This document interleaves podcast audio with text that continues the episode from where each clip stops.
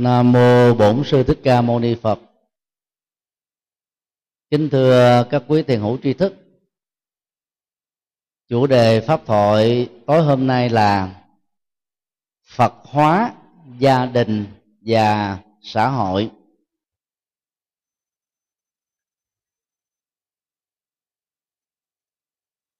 Đề tài này kêu gọi tất cả chúng ta áp dụng chất liệu Phật Pháp vào trong sinh hoạt thường nhật để làm phong phú đời sống tinh thần nói chung và đời sống tâm linh nói riêng.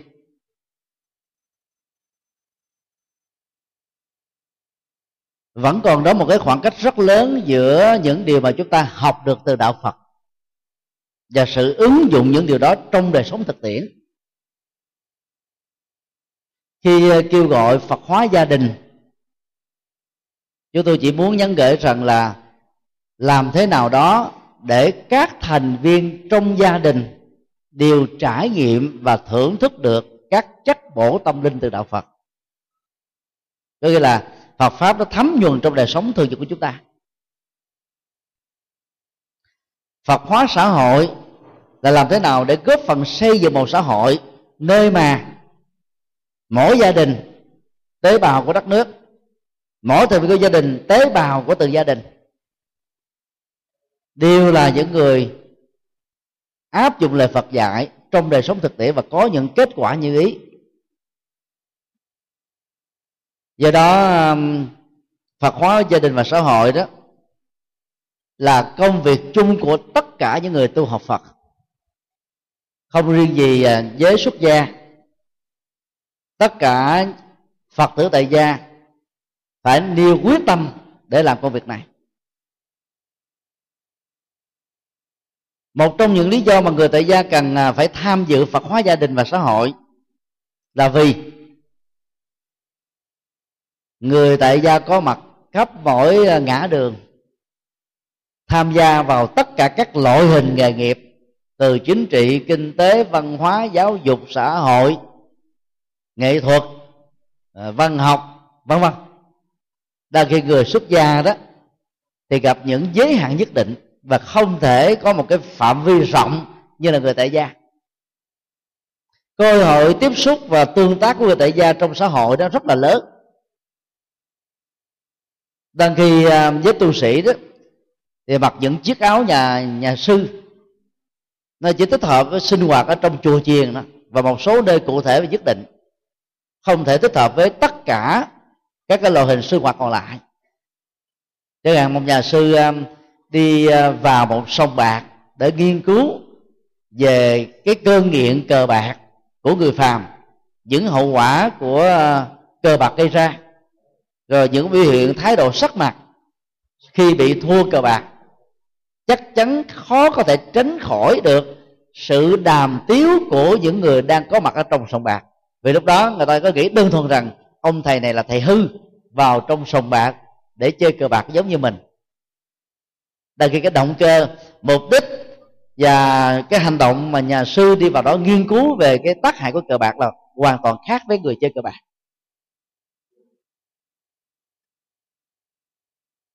Đưa một cái ví dụ nhỏ đó để chúng ta thấy rằng là người tại gia có mặt khắp mọi nơi mọi chốn trong cuộc đời này qua gia đình của họ và xã hội và cộng đồng mà họ đang tương tác với.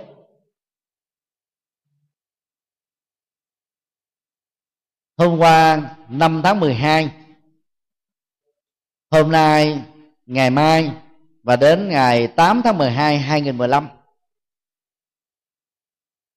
Đại hội Hoằng Pháp Toàn quốc 2015 được diễn ra tại tỉnh Bà Rịa Vũng Tàu, tại Đại Tùng Lâm, tại trung tâm văn hóa của tỉnh, tại một số nơi được ban tổ chức sắp xếp.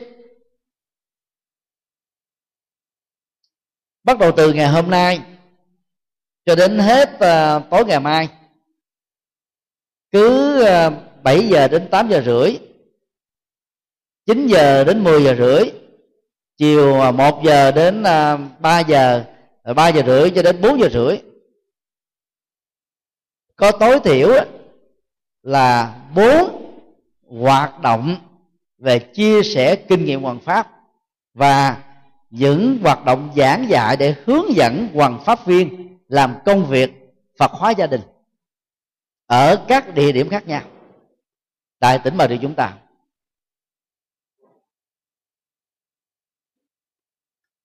Sáng hôm nay tại giảng đường chính của chùa Đại Tùng Lâm, chúng tôi vừa chia sẻ đề tài hoằng pháp viên và Phật hóa gia đình. Mới hoàn tất được 2 phần đó thì đã hết thời gian rồi. Phần thứ 3 đó trở thành cái bài thứ 2 của chủ đề này và được chia sẻ tại chùa Giác Ngộ tối đêm nay.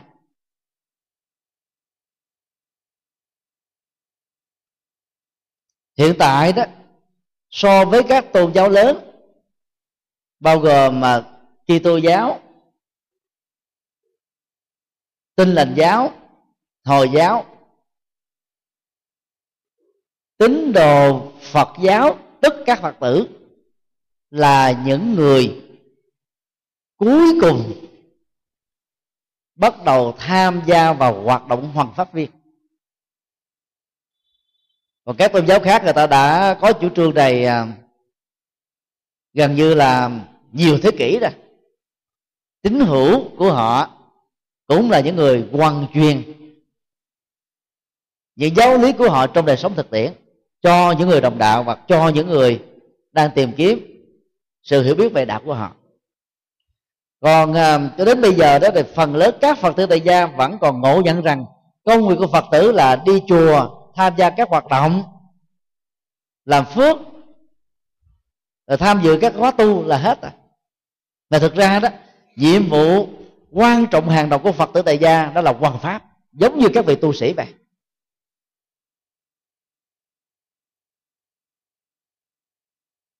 Ở tại nhiều nơi chúng tôi thường phân tích cái khái niệm pháp sư của người Trung Quốc sử dụng rất là hay. Đó là khái niệm chỉ chung cho tất cả các vị tu sĩ, dầu là mới tu hay là hòa thượng trưởng lão gần đất xa trời. Đối với vị cao tăng họ thêm cái tính từ đại để tạo thành cái từ đại pháp sư. Dù có từ đại hay không có từ đại thì pháp sư đó nhắc nhở các vị tu sĩ nhiệm vụ quan trọng nhất mà họ phải làm trong cả một kiếp tu của họ là truyền bá chân lý, chia sẻ chân lý để ánh sáng chân lý của Đức Phật đó có cơ hội dẫn dắt người khổ đau vượt qua các bất hạnh của họ đang đối diện với. Và công việc này đó không ai khác hơn là các đệ tử Phật bao gồm người xuất gia và người tại gia cần phải nỗ lực chung vai sát cánh mà làm.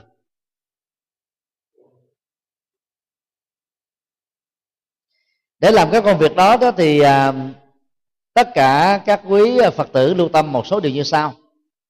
Điều 1,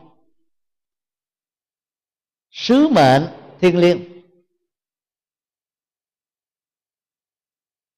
Khi vay mượn từ sứ mệnh trong các tôn giáo nhất thần và từ thiêng liêng trong các tôn giáo chung, chúng tôi chỉ muốn nói một điều duy nhất thôi, đó là khi gánh vác công việc Phật hóa gia đình đó, chúng ta đang là một Phật sự lớn,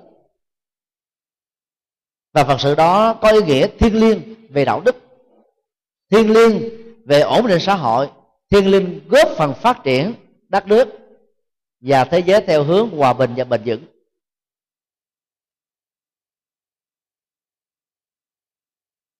Vẫn có rất nhiều người trên hành tinh này nhân danh Thượng Đế, tôn giáo của họ tạo khủng bố, gây nỗi khổ, mang đến niềm đau cho đồng loại. Và do vậy đó, những người Phật tử cần phải mang thông điệp diệt khổ, mang vui của Đức Phật đến với cuộc đời. Cho nên phải xem đây là một cái nhiệm vụ rất to lớn.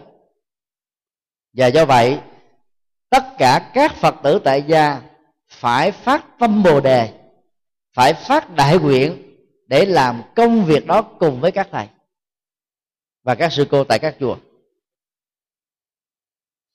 Dĩ nhiên là khi làm công việc này đó, chúng ta không làm đơn lẻ một mình. Chúng ta nối kết với các chùa nơi chúng ta đang sinh hoạt tu học. Chúng ta gắn kết với các ban hoàng pháp của giáo hội trên toàn quốc. Mỗi một tỉnh thành trong số 63 tỉnh thành đó, có một ban hoàng pháp gồm 35 thành viên. Một tỉnh đôi lúc đó là 1 triệu người, 10 triệu người, vài trăm ngàn người, mà chỉ có 35 giảng sư làm công việc này là quá nhỏ. Nếu không nói là không đáng kể, không thấm béo vào đâu hết. Cho nên mỗi một người Phật tử cần phải làm cái công việc đó đó, thì chân lý của Đức Phật mới có cơ hội soi sáng mọi ngõ ngách của cuộc đời được.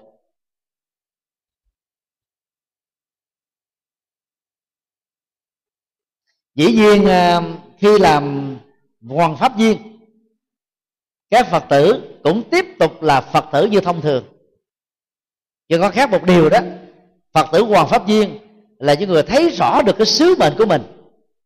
Ngoài việc tham gia làm các thiện sự của chùa chủ trương qua các hoạt động từ thiện, chúng ta cần phải làm Phật sự, bao gồm chia sẻ Phật pháp, dẫn dắt những người thân, dẫn dắt nhân viên, dẫn dắt đối tác, giúp cho họ từ việc yêu quý mến đạo Phật trở thành các Phật tử chuẩn mực. Công việc đó không khó khăn lắm. Chúng ta chỉ cần cam kết và phát nguyện rằng mỗi tháng tôi phát nguyện dẫn dắt và độ được tối thiểu một người. Nếu từ thời điểm chúng ta biết đạo cho đến lúc qua đời là 50 năm, và một năm á, mình độ được 12 người, chúng ta có được 600 Phật tử mới. Sướng quá trời, công đức rất lớn. Chứ tập trung vài chục ngàn người hay là vài chục người mà đi hộ niệm cho một người chết đó uổng lắm. Hộ niệm cho người chết chúng ta chỉ cần 1-2 người biết cách đó, tác dụng giống như nhau, không có khác gì hết đó. Giống như trị bệnh một bệnh nhân mà chúng ta triệu tập 100 bác sĩ, rồi 100 y tá, 100 dược sĩ, thì cũng không hơn gì một bác sĩ, một y tá, một dược sĩ.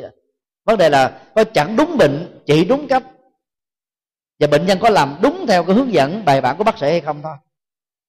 Thì hộ niệm cũng giống như hình vậy đó. Cho nên đó, theo đạo Phật đó, thì chúng ta không cần bỏ quá nhiều công sức để bị hộ niệm một người gần chết hay một người đã chết.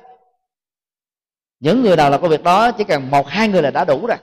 Số còn lại phải tản ra đi khắp mọi nơi để giúp cho những người đang còn sống hiểu được đạo.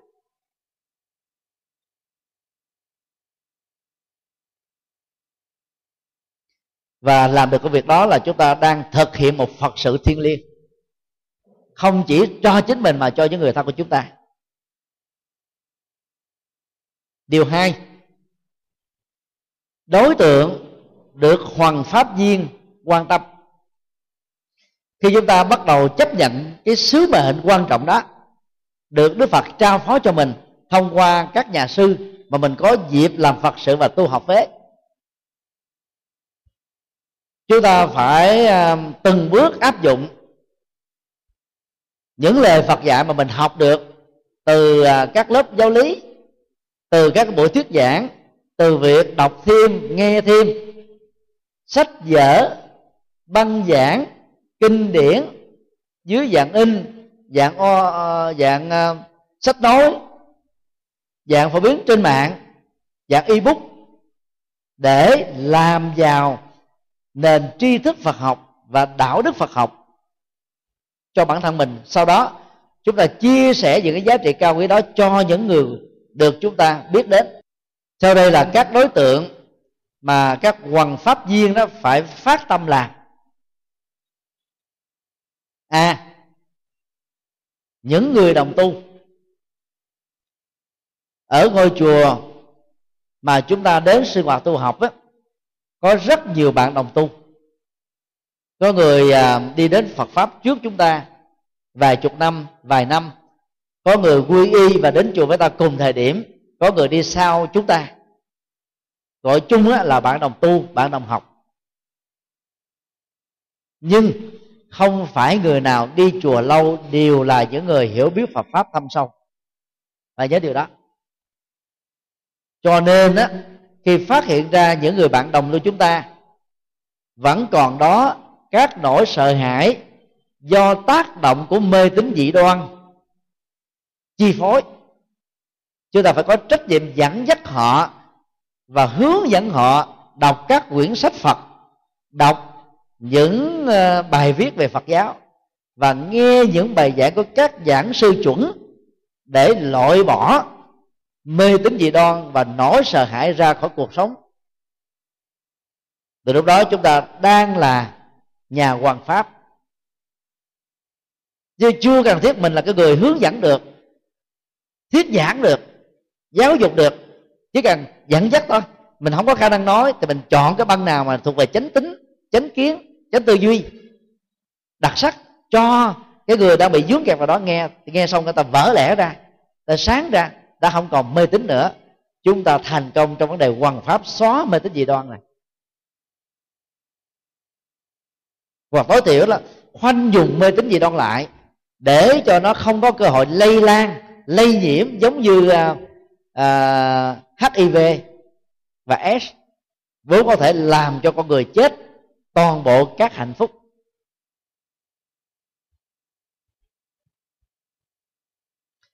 Đồng thời chúng ta cũng đồng phát nguyện là dẫn dắt các bạn đồng tu của mình, thay vì dừng lại ở cái hoạt động tín ngưỡng mà họ đang có mặt ở trong một ngôi chùa, thì nâng cái trình độ của người đó lên bằng cách là giúp cho họ hiểu thêm được Phật pháp về chiều sâu, chiều rộng, để người đó có nhiều cái tiến bộ, có nhiều lệ lạc. Chúng ta có thể dùng ngôn ngữ đời thường, ngôn ngữ kinh nghiệm của mình, chứ không cần phải nhớ vanh vách các cái thuật ngữ Phật học, kể các cái câu chuyện Phật học. Chỉ cần nắm được cái đại ý chính mà mình học được từ Phật giáo, diễn đạt lại một cách ấn tượng để cho cái người chưa hiểu đúng đạo Phật có thể hiểu chuẩn xác. Bất luận tuổi tác, giới tính, đi vào đạo trước hay là sau chúng ta cũng cần phải có trách nhiệm dẫn dắt những người đồng tu cùng đi trên con đường bồ đề, hướng đến niềm an vui hạnh phúc như chúng ta. B. Những người yêu quý mến đạo Phật. Đây là từ mà chúng tôi gọi để chỉ cho những người đó có cái bối cảnh quá khứ bị nhồi nhét bể, hoặc là tình cờ được học bể. Nền triết học Bắc Lenin vốn có giai đoạn xem tôn giáo là thuốc phiện của quần chúng, trong đó có đạo Phật. Hoặc là họ đọc những cái loại văn học hay là những cái bài báo, rồi những cái thông tin mà người ta ghét bỏ đạo Phật, người ta nói xấu đạo Phật. Cái ám ảnh đó đó nó làm cho họ mất thần tượng vào Phật giáo, mất thần tượng vào các vị tu sĩ. Họ không có cái niềm tin gì về đạo Phật hết á. Nhưng mà sau này đó, khi có cơ hội hợp tác lao động ở nước ngoài hay là có cơ hội tiếp xúc với Phật giáo, bắt đầu họ nhận ra được có nhiều điều rất là hay. Rồi những người đó vẫn tiếp tục đó là bị vướng chặt lại ở cái nhận thức cũ và mới, trước và hiện tại, cho nên họ rất khó trở thành Phật tử. Hiện nay ở Đông Âu đó, bao gồm Đông Đức nè, Hungary, Tiệp Khắc, Ba Lan, Tiền Sô, Ukraine, Slovakia, vốn chịu ảnh hưởng nặng nề của nền tư tưởng xã hội chủ nghĩa của triết học Bắc Lenin, bây giờ đó họ bắt đầu tìm kiếm những giá trị tinh thần và hướng đến đạo Phật. 3 lần chúng tôi đi thuyết giảng ở châu Âu, 2011, 2013, 2014, nhận ra được việc này. Thế mình gặp họ đến lần thứ 3 sau 4 năm, họ vẫn tiếp tục chưa là người Phật tử, mặc dù đó chùa có Phật sự mời là họ đến làm, họ đóng góp tiền bạc, họ tham gia Phật sự, họ đến thậm chí là tham dự các khóa kinh, nhưng mà không dám là Phật tử. Cái ám ảnh đó nó vẫn chưa tháo mở được, cần phải nỗ lực làm để cho những người yêu quý mến đạo Phật trở thành Phật tử. Vì dù sao đi đến chùa đã có thiện cảm với Phật giáo rồi. Có thể trong quá khứ họ đến những cái ngôi chùa chỉ truyền bá mê tín dị đoan, Cho nên bị ám ảnh lớn, bị phản cảm lớn. Rồi phải có cái thời gian để gọi là tẩy não các cái ám ảnh đó ra khỏi cái nhận thức và lối sống, thái độ của họ được. Chúng ta phải thông cảm, và do vậy càng phải có thời gian kiên trì hơn đối với họ.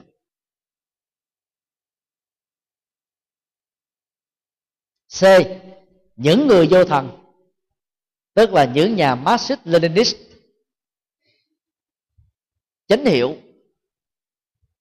họ cho rằng là con người được sanh ra từ ở kiếp này đó, sau khi chết đó, là trở về với cát bụi, không còn gì hết đó.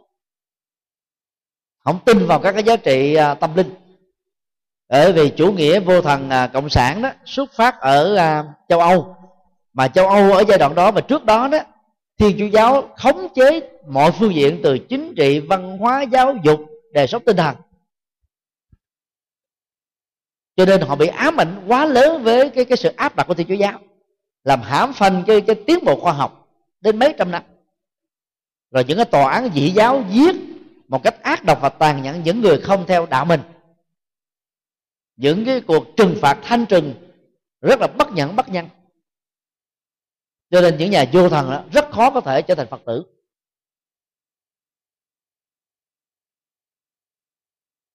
Nhưng chúng tôi tin rằng đó, nếu như chúng ta giới thiệu cho những người này những tác phẩm triết học Phật giáo, bao gồm thế giới quan, nhân sinh quan, xã hội quan, đạo đức quan, tu tập quan và giải thoát quan của đạo Phật đó, thì từ từ đó là những cái nhận thức sai lệch đó sẽ được tháo mở ra. Quyển Kinh Tụng Hàng Ngày được chúng tôi nỗ lực biên tập vào năm 92, xuất bản lần đầu vào năm 94. Sau đó tặng cho những người dạy triết học Bắc Lenin. Họ rất là kinh ngạc. Họ nói là lần đầu tiên trong đời mới biết được cái tư tưởng triết lý Phật giáo sâu sắc như thế này. Vì nào giờ các cái nghi thức ở Việt Nam, các cái quyển kinh sách ở Việt Nam phổ biến là phần lớn là nhập cảng từ Trung Quốc hết, thường về tín ngưỡng thôi. Còn các cái quyển sách về triết học Phật giáo đó xuất bản trước năm 75 á, thì nó đã ngừng tái bản, cho nên người ta không có sách đó để người ta đọc. Suốt cái thời gian xã hội chủ nghĩa tại Việt Nam 1945 ở miền Bắc, 1954 ở Bắc Trung Bộ, 1975 ở miền Nam, thì người ta đâu có cơ hội để đọc. Cho nên ngộ nhận về Phật giáo lớn lắm.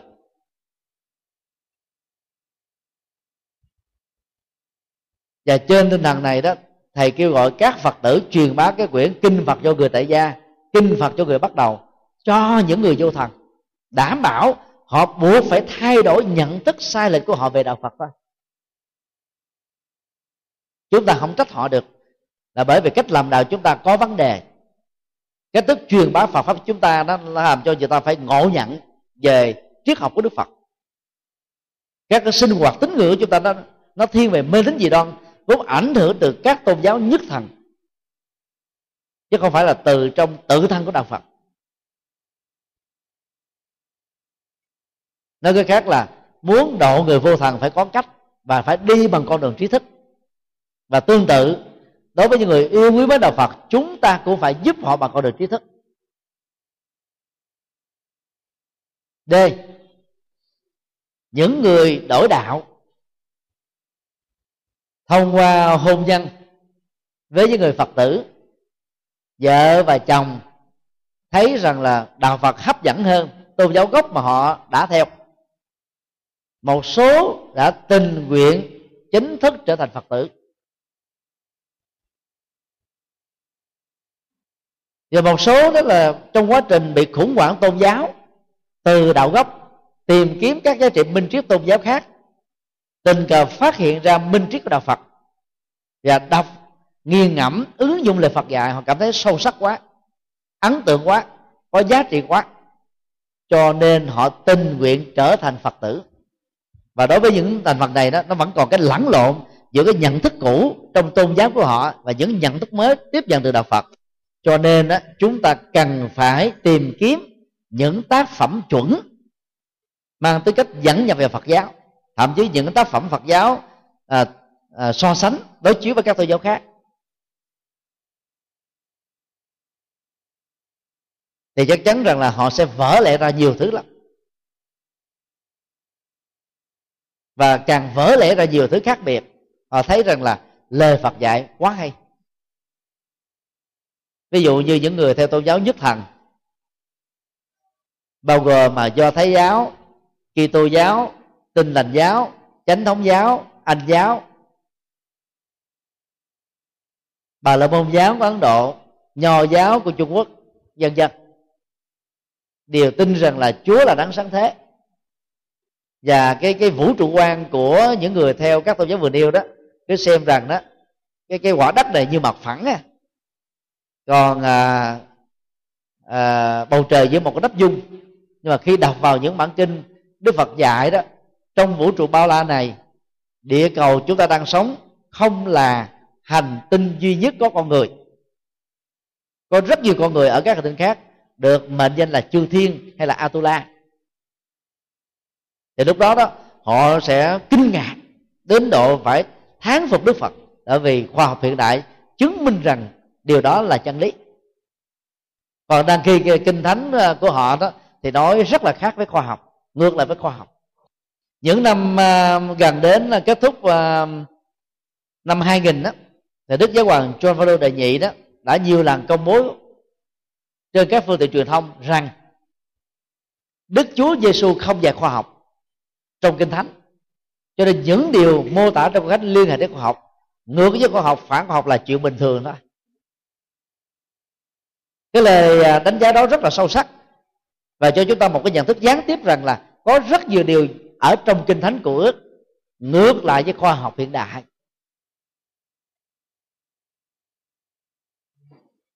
Tức là sai, không đúng với sự thật.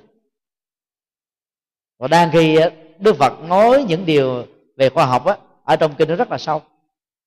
Chẳng hạn Bác Nhã Tâm Kinh chúng ta đọc có câu là nhất thiết pháp bất sanh, bất diệt, bất tăng, bất giảm.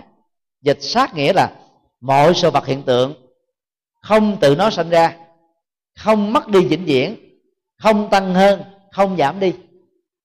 Cái này nó y hệt với định luật bảo toàn năng lượng. Định luật này người ta thêm cái câu chỉ chuyển từ dạng này sang dạng khác thôi. Thì hai cái cách phát biểu đó là một nội dung thôi, có cái gì đâu. Cho nên hướng dẫn họ theo cái cách đối chiếu giữa những cái tính lý ở trong tôn giáo mà họ đã theo và những cái triết lý minh triết của Đức Phật đã dạy, thì người đó người ta sẽ vỡ lẽ được nhiều thứ và dễ dàng chấp nhận đạo Phật đó. Những người thân, người có phước á, thì độ người thân rất dễ. Người kém cái phước thân quyến á, thì độ người thân rất khó. Để cảm thông cái việc khó độ người thân đó, thì dân gian Việt Nam mình có câu bụt trong nhà không thiên.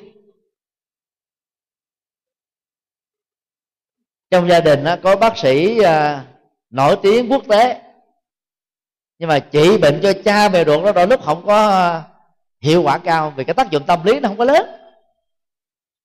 Bởi vì cha mẹ có thể nghĩ rằng là đứa con bác sĩ nổi tiếng thế giới của mình đó, cũng là đứa con như thổi hôm nào thôi, một cái cậu bé nhỏ trẻ thơ thời xưa thôi, nhưng mà không có tác dụng tâm lý thì rất khó mà nghe theo những điều hướng dẫn về y khoa chuyên môn. Cho nên một điều tối kỵ trong y khoa đó là bác sĩ không nên tự trị bệnh cho mình. Nè, là kỵ nhất là self medication, tự trị bệnh đó là tối kỵ. Bởi vì chúng ta chủ quan, và chủ quan trong điều trị bệnh dẫn đến nhiều cái rủi ro lắm. Cho nên khi mình có những nỗi khổ niềm đau mà mình chưa truy nguyên được nguyên nhân và kết thúc được đó, chúng ta nhờ bạn đồng tu. Và khi bạn đồng tu bị dướng vào đó, chúng ta nhắc nhở họ, là khích lệ họ, khuyên họ, thì lúc đó nó vỡ ra được nhiều thứ lắm. Có nhiều người không thể tự giải quyết được, cũng có những trường hợp hai người không tự giải quyết được, hai đối tác không giải quyết được, nhờ đến một cái người trung gian thứ ba. Đó là chuyện thường tình đó. Thì người thân của chúng ta như vậy, đôi lúc đó, ở trong nhà các thầy các sư cô khó thuyết phục được cha mẹ mình, thì phải nhờ các thầy các sư cô khác nói giùm. Hòa thượng Phước Cẩn hiện nay là trụ trì chùa Phước Hậu, là một trong những vị tỳ kheo lớn mà khi năm 84 chúng tôi vào chùa tập sự làm chú tiểu. Nhưng mà khi đi về quê của hòa thượng đó, thì những bà con của hòa thượng đó mới nói chúng tôi một cách tự nhiên lắm: bạch thầy Nhật Từ, con có một thằng cháu của con là Thích Phước Cẩn. Thấy nó vô lý không? Đang khi đó ông thầy Nhật Từ này đó xem đó, thầy Phước Cẩn như thế hệ đó là thầy của mình. Nhưng mà bà con á, thì thấy đó là chuyện bình thường thôi, tại vì bà con trong nhà thân quen quá. Cho nên đôi lúc mà mình có một ông cháu rất là đặc biệt, tu rất là ngon lành, nhưng mà mình thấy nó bình thường thôi. Còn nhìn thấy ông thầy khác mình thấy ngon hơn. Tâm lý mà. Cho nên độ người thân rất khó. Đức Phật rất thành công trong việc độ người thân, vì Ngài có phước rất lớn. Đâu phải dễ dàng. Khi Đức Phật đi tu rồi đó, Nan Đà là em cùng cha khác mẹ với Đức Phật cũng đi tu bỏ ngôi, từ bỏ ngôi làm vua. A Nan Đa, Đề Bà Đạt Đa, Ma Ha Nam, A Nậu Lâu Đà đều là các hoàng tử trong dòng họ Sakya bỏ ngôi đi tu. Hoàng hậu Ma Ba Xà Ba Đề, dì ruột của Ngài, công chúa Giê-xu Đà Đa, vợ của Ngài, La Hầu La là hoàng tử con trai của Ngài cũng bỏ ngôi đi tu. 500 chị em phụ nữ mệnh phụ phu nhân của dòng họ Sakya bỏ đi tu. Đến độ đó dòng họ Sakya không còn người để kế ngôi ngai vàng. Và dưới cái lời khuyên của Đức Phật là Ma Ha Nam phải quay trở về để làm vua nước Sakya. Ngài độ rất thành công tất cả những hoàng tử công nương ở trong họ tộc đi tu. Chuyện đó rất khó làm. Cho nên các quý Phật tử hãy đánh giá lại trong gia đình của mình, mà mình dẫn dắt cha mẹ, anh chị em, thậm chí là nhân viên của mình theo mình để trở thành là Phật tử, phải biết rằng là mình có phước lớn, đức lớn. Việc đó không phải ai cũng có thể thành công được, nhưng mà chúng ta phải nỗ lực và cam kết tôi phải làm được. Nếu không được trọn vẹn thì cũng phải được vài chục %.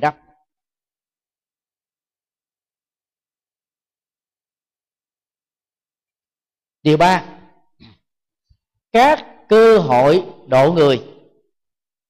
Nếu không nắm được những cái dịp mà theo đó đã tạo ra cái sự thuận lợi để giúp đỡ một người chưa biết đạo Phật trở thành Phật tử, chúng ta giàu có tấm lòng cũng rất khó có thể thành công vai trò hoàng pháp viên.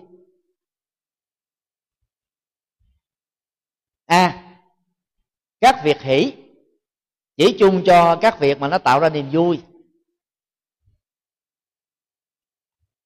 Đang lúc làm và cái tương lai tươi sáng sau đó.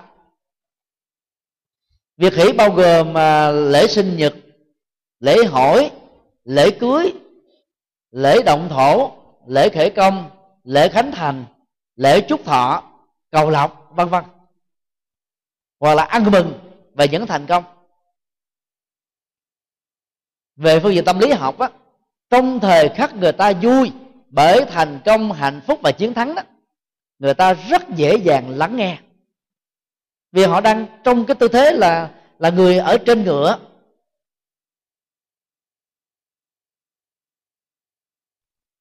Và người thành công, hạnh phúc là luôn luôn thì người ta trở nên cao thượng, dễ dàng hơn. Do đó trong những dịp này đó, nếu chúng ta biết cách dẫn dắt thì 5 loại đối tượng vừa nêu đó sẽ có thể trở thành các Phật tử rất dễ dàng.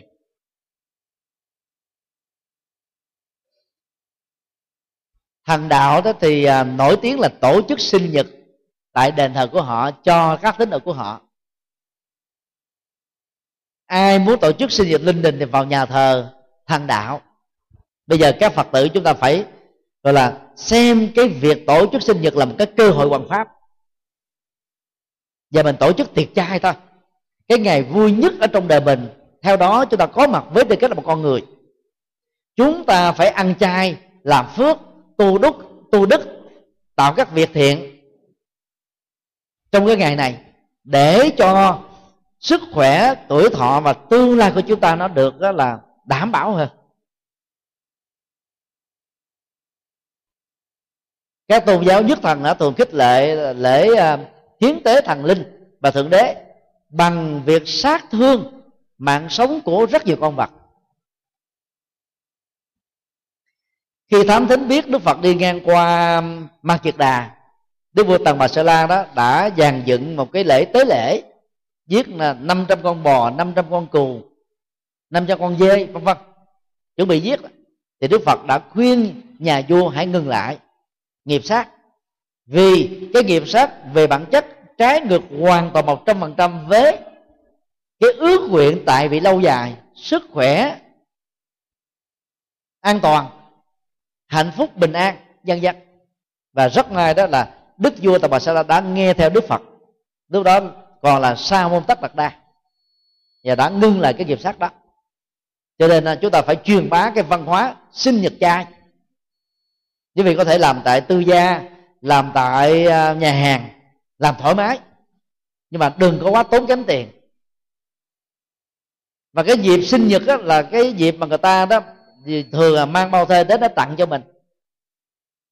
Mình là Phật tử đó, mình không cần phải nhận bao thơ đó cho riêng mình. Ta phải nhận bao thơ đó và nhân danh tất cả những người quý mến chúng ta làm các việc nghĩa thiện. Và do vậy đó là bạn thân của nhau, mình có nói thẳng luôn, nếu anh chị mà đi sinh nhật tôi đó, nhớ là đừng có mua bông nè, rồi quà cáp gì cho mất công, đem tiền tới càng nhiều càng tốt. Đừng có quê gì hết trơn, đừng có tự ái gì hết trơn. Và sau đó chúng ta cho người tính tiền liền, công bố tại chỗ luôn trước khi tan tiệc.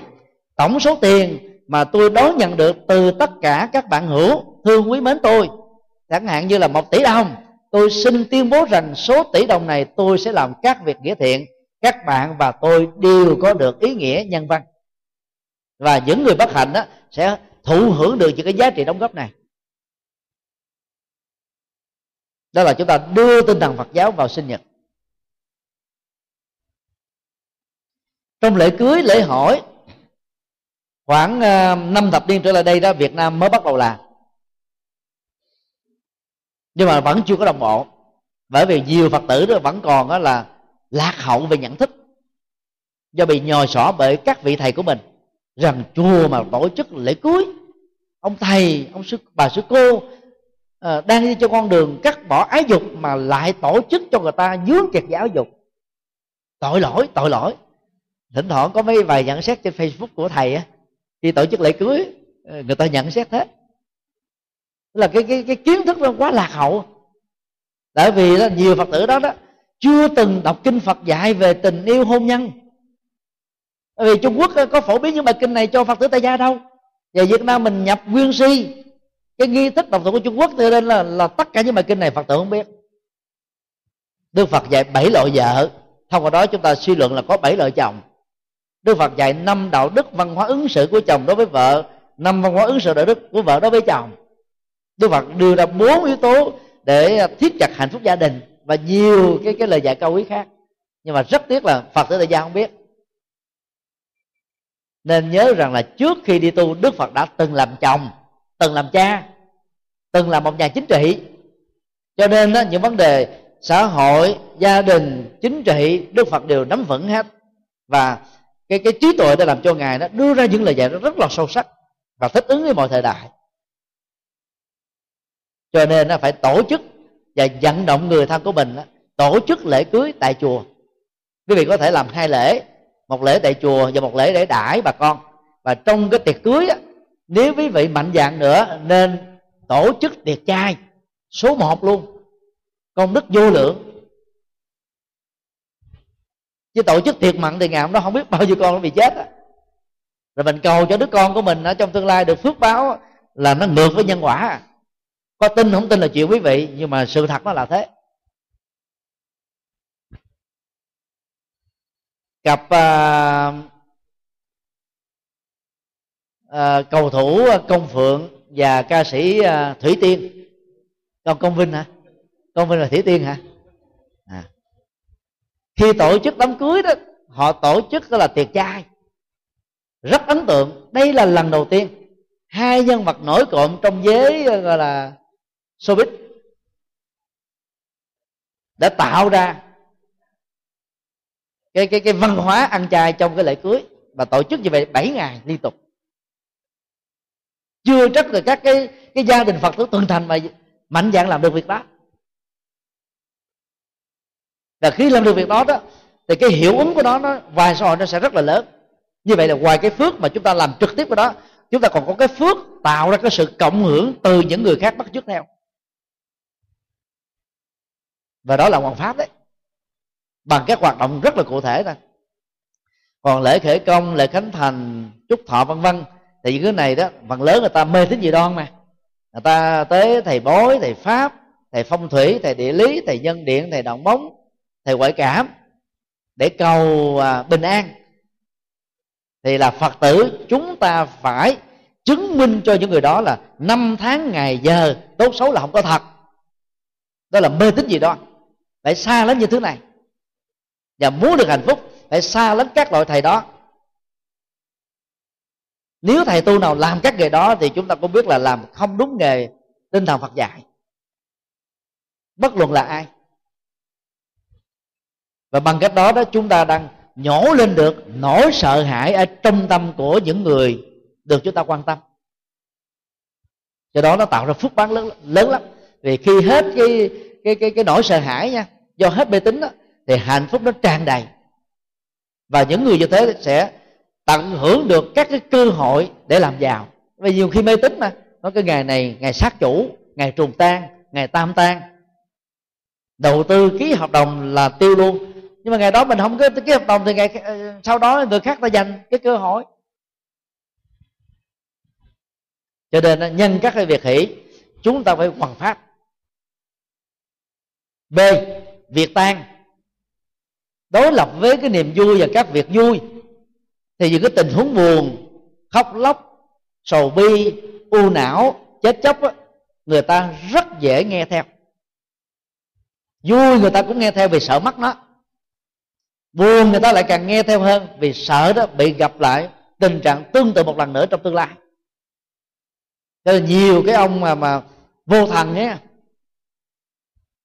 mà khi mà người thân chết rồi nha, kêu quỳ lại là lại, kêu làm cái gì là cái đó sợ dữ lắm. Bình thường thì không sợ mà lúc đó sợ lắm. Cho nên đó, nhân những dịp đó mà hướng dẫn có bài bản rồi đó là sau 7 tuần thất trở thành Phật tử tuần thành thất. Do đó chúng ta phải tận dụng các cơ hội khi trong gia tộc nào đó có một người hấp hối và có một người vừa chết, tổ chức hộ niệm, rồi tổ chức cầu siêu, cúng dỗ. Chúng ta phải nhớ cái lý tưởng của người tu và Phật tử hoàn pháp là gì? Mượn tử độ sinh.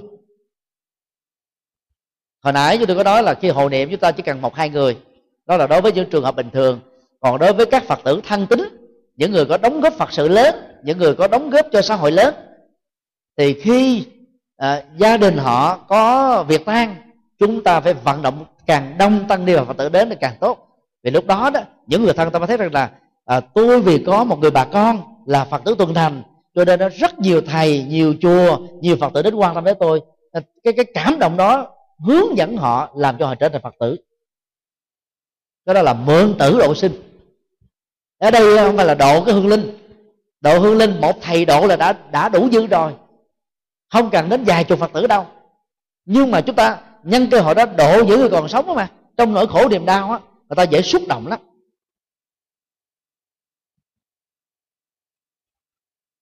Các hòa thượng lớn đó đều chia sẻ kinh nghiệm. Và khi chúng tôi làm trụ trì đó cũng cảm nhận được cái kinh nghiệm này.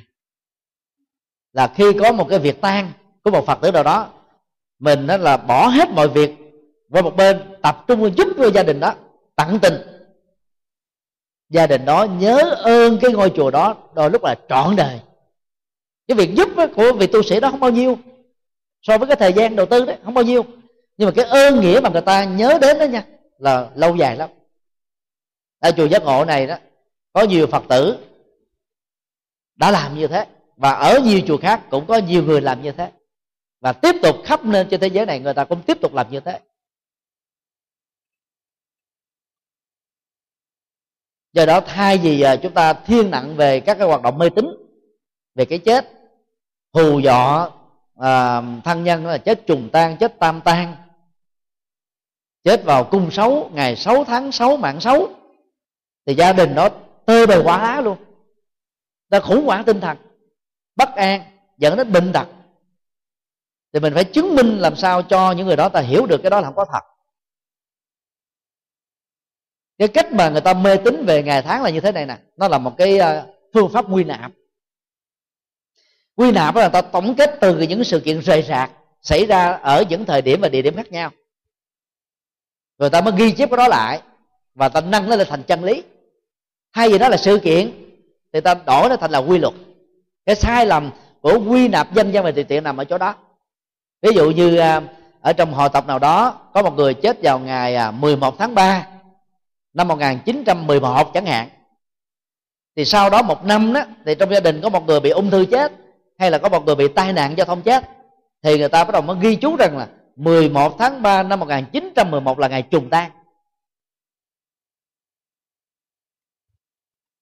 Nhưng mà hỏi đến cái căn nguyên của vấn đề đó, nó không có gì hết á. Nếu đó là trùng tang á thì ngày hôm đó đó khắp nơi trên thế giới này cũng đều có người chết, và những người nào chết vào cái ngày đó đó thì trong vòng một năm sau thì toàn bộ họ tộc của họ cũng chết theo như thế. Vì là quy luật thì nó không có xác suất sai, nó phải đúng trong mọi tình huống chứ. Nhưng mà ở chỗ khác nó có đâu. Như vậy biến từ một cái hiện tượng cá thể vốn là ngẫu nhiên trở thành một cái quy luật mang tính phổ quát là một sai lầm về phương pháp quy nạp tùy tiện. Nhưng mà con người ta dễ bị dướng kẹt vào cái quy nạp tùy tiện này lắm. Ví dụ như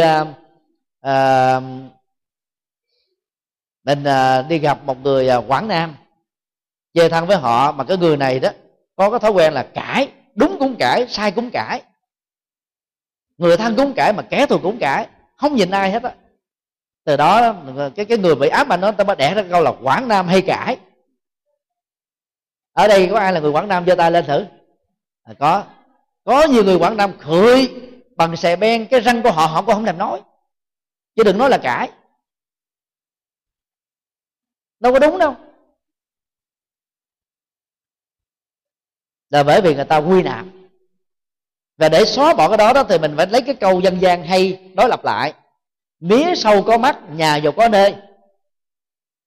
Chứ không phải là hễ ai là Quảng Nam đều là như vậy hết. Tương tự, một vài hiện tượng trong 3 năm gần đây, giới truyền thông Việt Nam tấn công các tu sĩ Phật giáo, thì đó là những hiện tượng cá lẻ, chứ không phải là bản chất của tăng đoàn Phật giáo. Nhưng mà văn học và báo chí người ta thường có khuynh hướng như thế này, người ta quơ được cái nắm mà ta nói đó là một cái xã hội Phật giáo thu nhỏ. Từ đó người ta mới loại suy ra, là từ cái quy nạp sai dẫn đến cái loại suy sai ra là tu sĩ nào cũng giống như thế hết. Cho nên ta mới lệ dụng vào đó để ta tấn công Phật giáo bằng truyền thông. Cho nên chúng ta không nên tin vào các quy nạp dân gian. Ngày 11 tháng 3 năm 2011 đó là ngày động đất sóng thần kép, kéo theo cái chết của khoảng 36.000 người Nhật Bản, bao gồm những người mất tích. Trong lịch Tàu ngày đó là ngày trùng tang, nhưng mà một năm sau đó, tức là tháng 3 năm 2012, có thêm 30 mấy ngàn người chết đâu. Nếu đó là quy luật thì nó phải có cái sự kéo theo, không có sai số. Cho nên đó, chúng ta phải giúp cho người thân của mình, bạn bè của mình, gọi là thoát được cái mê tín dị đoan và thoát được nỗi sợ hãi. Dĩ nhiên là mình nói người ta không tin đâu. Mình đó là phải lấy những cái băng giảng, những quyển sách của các thầy có uy tín đưa cho họ nghe, rồi mình nói thêm bằng các kinh nghiệm của mình thì người ta sẽ nghe. Lúc đó ta chưa nghe nhưng mà ta cũng vẫn ghi nhận ở trong đầu, rồi từ từ cho ta sáng ra vấn đề, đừng có bỏ cuộc để chừng. Cho nên đó, mượn tử độ sanh đó là cách làm đạo rất hiệu quả. C, tình huống khổ đau. Tan tóc là cái khổ đau lớn nhất. Các tình huống khổ đau còn lại bao gồm bị thất nghiệp, bị thất bại, bị phá sản, bị thất tình, bị tuyệt vọng, bị trầm cảm, bị rối loạn tâm thần, bao gồm tâm thần đa nhân cách, tâm thần quan tưởng, tâm thần phân liệt. Thì trong trường hợp như thế này đó, đương sự nạn nhân và thân nhân của họ đó khổ đau, mất ăn mất ngủ, lo lắng căng thẳng dữ lắm. Chúng tôi làm cái công việc tư vấn về vấn đề này nhiều năm và cảm nhận được điều đó trực tiếp từ cái việc mình tiếp xúc, chứ không phải bằng lý thuyết nữa. Nhiều bệnh nhân đến đó, họ bị rối loạn tâm thần đa nhân cách, mà người thân đó cứ nghĩ rằng là ma nhập, ma phá, ma ám, ma đè. Mình có giải thích rõ hết trơn rồi, họ nghe họ thông hết rồi, nhưng mà họ vẫn sợ, rồi họ hỏi tới họ lưu hoài vậy đó. Là bởi vì họ quá lo lắng đi, do vì quá lo lắng cho nên họ không tin, hoặc là chưa tin, hoặc là cái nhận thức mới này nó chưa đủ sức để áp phê, khống chế lại, khoanh vùng lại các nhận thức sai lầm trước đó. Cho nên chúng ta cần phải nhân những cái cơ hội này, dẫn dắt thân nhân và nạn nhân đến chùa, gặp các thầy, các sư cô có kinh nghiệm, tháo mở nó, hiệu quả lớn lắm. Có nhiều người thân họ lo lắng như thế này nè, họ tới chùa Giác Ngộ lần thứ nhất không gặp được thầy Nhật Từ, thay vì ta xin số điện thoại ta gọi alo hẹn giờ xong đi về một cách rất là thật tình. Lần thứ hai đi lại không gặp thầy Nhật Từ, rồi cũng đi về. Thầy ở đại này với alo một cái là xong hết, hỏi điện thoại thì ở văn phòng người ta biết, người ta cho thôi, có thẻ để sẵn nữa. Nhưng mà nhiều người thật tình lắm, 3 lần 4 lượt mới lại gặp, mà lại gặp không dẫn bệnh nhân đi theo, làm sao điều trị được cái gì. Rồi hỏi họ sao không dẫn bệnh nhân, nói là sợ thầy không nhận lời, cho nên nó phải xin hẹn trước. Cái lo lắng nó như thế. Khi một người bị khổ đau đó, nhiều người đó bị khổ theo cái cộng hưởng mà. Một con ngựa đau cả tàu không ăn tỏ, đó là cái cộng hưởng tình cảm giữa chủng loại. Còn con người đó nó còn hơn chắc là động vật. Cho nên cái cảm thông trước nỗi khổ niềm đau của những người thân qua các sự cố dẫn đến những cái sự sang chấn tâm lý, rối loạn tâm lý, khủng hoảng tâm lý, khủng hoảng tinh thần là rất lớn. Mà lúc đó mà dẫn đến nha, những thầy bùa, thầy ngải, thầy pháp, thầy bói, phong thủy, địa lý, nhân địa, ngoại cảm là thôi tiêu luôn cuộc đời. Họ vẽ vời lung tung, họ hù dọa lung tung. Nhiều người đó do thiếu kiến thức mà làm công việc đó, do nhiều người đó muốn tự lăn xê mình lên mà làm công việc đó. Và có nhiều người đó bị cả hai, đang bị khổ đau bởi những cái tổn thất rồi mà nghe nợ những cái câu đó là không còn tinh thần nào mà sống hạnh phúc được nữa.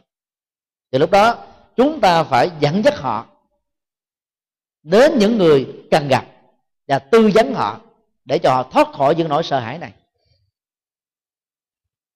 Không phải tự khoe những người trầm cảm và những người chuẩn bị tự tử hay là có cái tâm lý muốn tự tử đến gặp chúng tôi một vài lần rồi tự động mấy cái đó nó hết rồi. Rồi ít nhiều thì cũng có cái kinh nghiệm thực tiễn.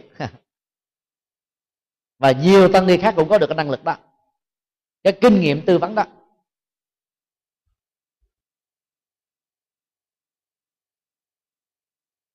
D.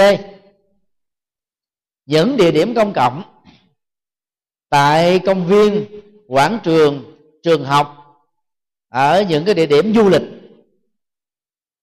chúng ta cần phải phát nguyện đi đến đó vào cuối tuần hoặc là một tháng, ít nhất là một vài giờ đồng hồ để làm công việc tình nguyện và xung phong.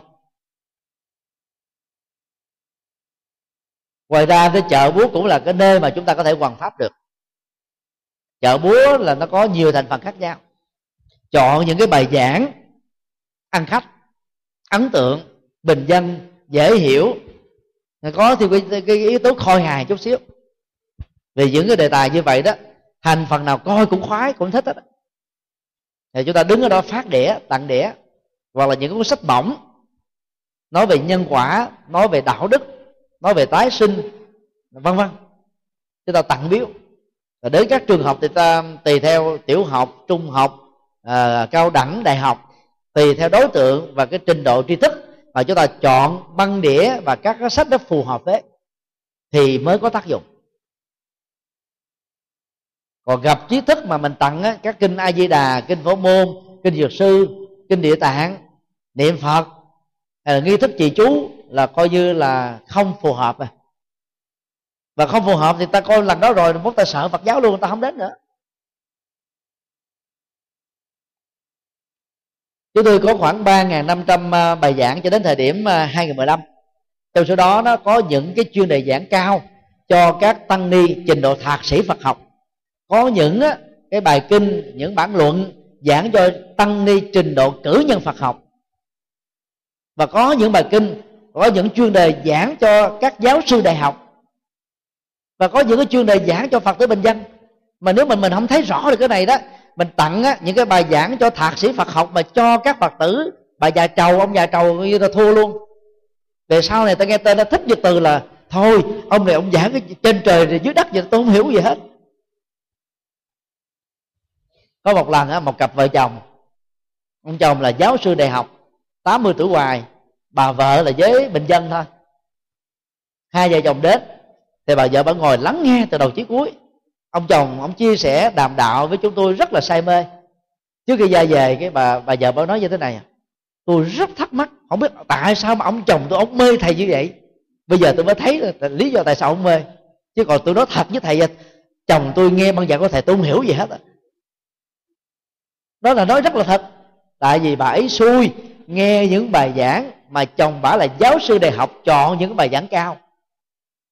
Chứ nếu mà bà ấy nghe những cái bài giảng bình dân thì có gì không hiểu.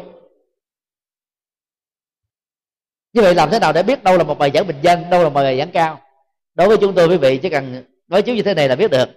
Bài nào mà thấy để bên dưới cái địa điểm giảng là gì? Học viện Phật giáo Việt Nam, hay là trường Phật học, hay là đối tượng nghe là tăng ni, hoặc là giáo sư đại học, sinh viên đại học, thì mình phải biết rằng là đó là những bài có nội dung cao, và là giảng cho các cái chủng sinh Thiên Chúa giáo chuẩn bị làm linh mục thì phải nói cao chứ đâu thể nói bình dân được. Thì những cái bài đó nếu mà mình chưa có kiến thức và pháp vỡ lòng thì khoan nghe. Và để tặng cho người khác, mình thấy cái địa điểm giảng như thế chúng ta cũng đừng có tặng cho những Phật tử bình dân, vì như thế là phản tác dụng. Và ngược lại, đối với giới tri thức chúng ta phải chọn những đề tài thích hợp. Vì cái lần đầu tiên tiếp xúc về Phật pháp mà chọn đúng đề tài, đúng chủ đề đó, người ta ấn tượng luôn.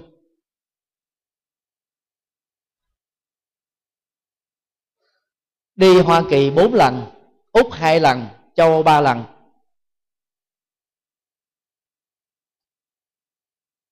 Trước thời giảng chúng tôi thường yêu cầu các Phật tử hoặc các tăng ni mời giảng đó dẫn chúng tôi đi tham quan thành phố. Không phải mình ham vui đâu, để mở cái tầm nhìn của mình ra về những cái tiến bộ của nước khác, về cái văn hóa sống của cộng đồng ở địa phương đó, về những cái hay, cái mới, cái lạ mà mình không biết, để mở màn nhận thức, tìm kiếm những cái gì đó hay để mình đưa vào làm minh họa trong các bài giảng. Và thường ở các thành phố phương Tây đó luôn luôn có những quảng trường đi bộ. Thì tại các quảng trường đi bộ chỗ nào nha cũng có những người truyền đạo Tin lành và Thiên Chúa. Họ kiên nhẫn lắm, họ mang theo kinh sách của họ, băng đĩa của họ, địa chỉ của họ. Họ tiếp cận, họ chia sẻ, họ vui vẻ, họ niềm nở, họ đón nhận, họ đến tận nhà. Họ thậm chí họ đưa xe đến để rước mình đi đến nhà thờ. Thậm chí họ tìm công việc làm cho mình đó. Các Phật tử có làm được như thế chưa? Chưa. Mặc dù mình có học thuyết nào là từ bi, nào là vô ngã, nào là vị tha, nào là dấn thân, nào là Bồ Tát hạnh, đủ thứ trên đời cao siêu quyền diệu, nhưng mà làm không được bao nhiêu á. Là vì chúng ta đang còn vướng kẹt và cái nhận thức sai lầm, đó là tu rụt, tu rị, tu như thể ngày mai để chết, để được giáng sinh Tây phương thôi. Rồi chúng ta bỏ rơi cuộc đời này trong sự bất hạnh, chúng ta chẳng bằng bận tâm đến.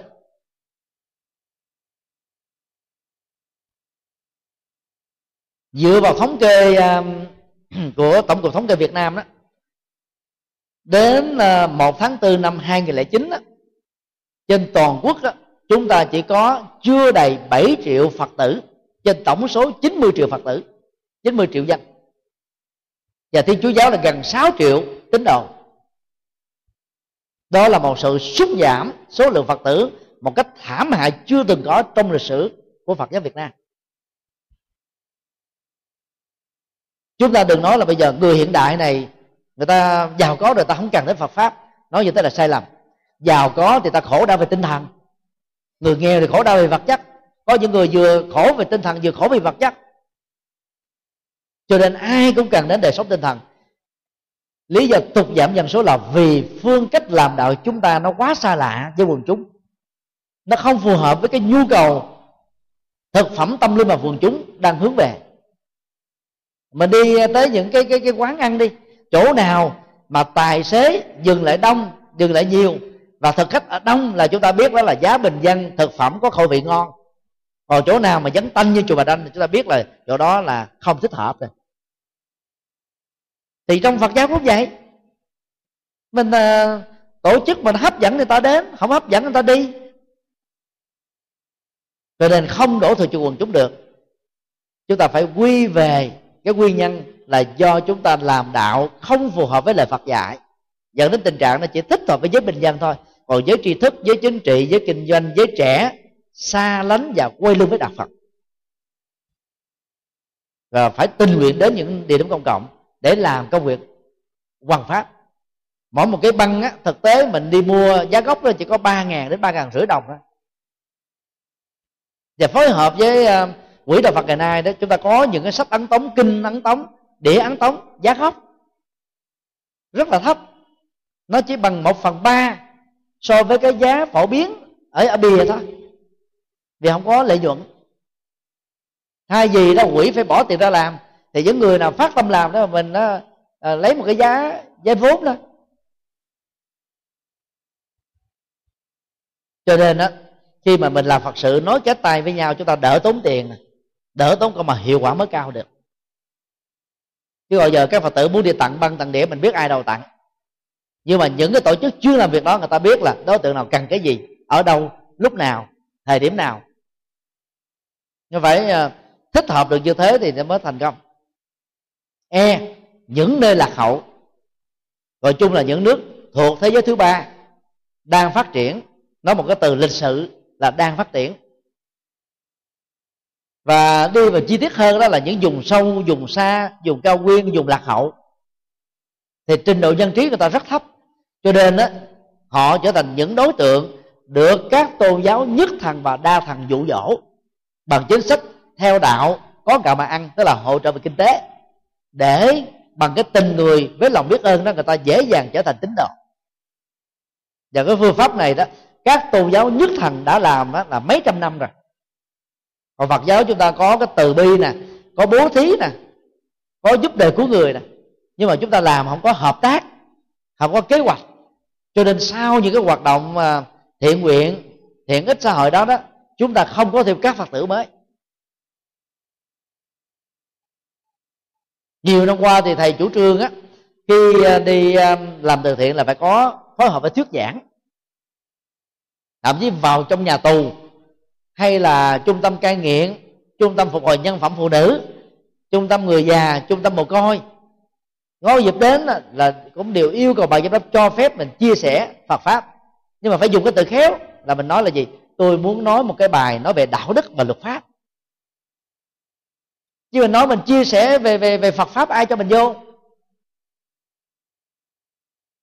Mà nói về đạo đức và luật pháp chưa chắc là những người quản lý nào nói tốt hơn mấy ông thầy tu. Vì sở trường của các ông thầy tu là chuyện đó mà. Và chưa chắc họ nói mà các tù nhân họ nghe, nhưng mà các thầy tu nói các tù nhân họ cảm động, họ nghe theo, họ thay đổi.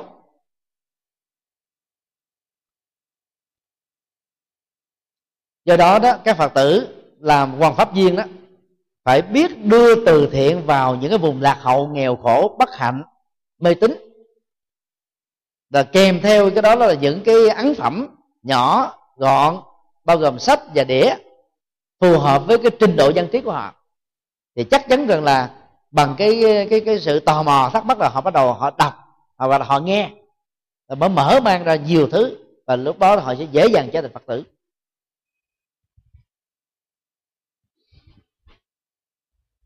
Để tận dụng những cái cơ hội này để chúng ta hoằng pháp được.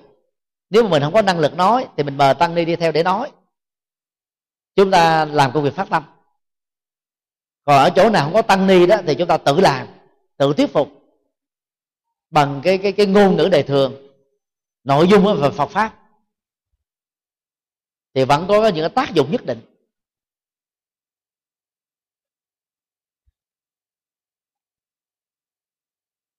Điều 4, phương pháp giải phóng khổ đau.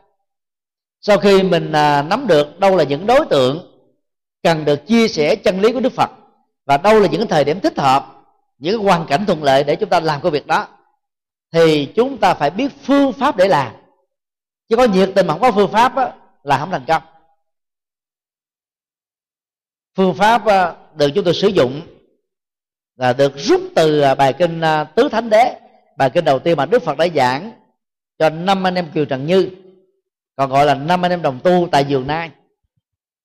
Đây là bài kinh quan trọng thuộc về phương pháp luận tâm linh của Đức Phật. Bài pháp này chúng tôi đã giảng nhiều lần, có khi giảng 4 buổi, có khi giảng 3 buổi, có khi giảng 2 buổi, có khi giảng 1 buổi, có khi giảng 15 phút. Và có phổ biến đầy đủ trên trang web chuagiacngộ.com. Và xin nhắc lại tại đây để chúng ta cùng nhớ mà làm.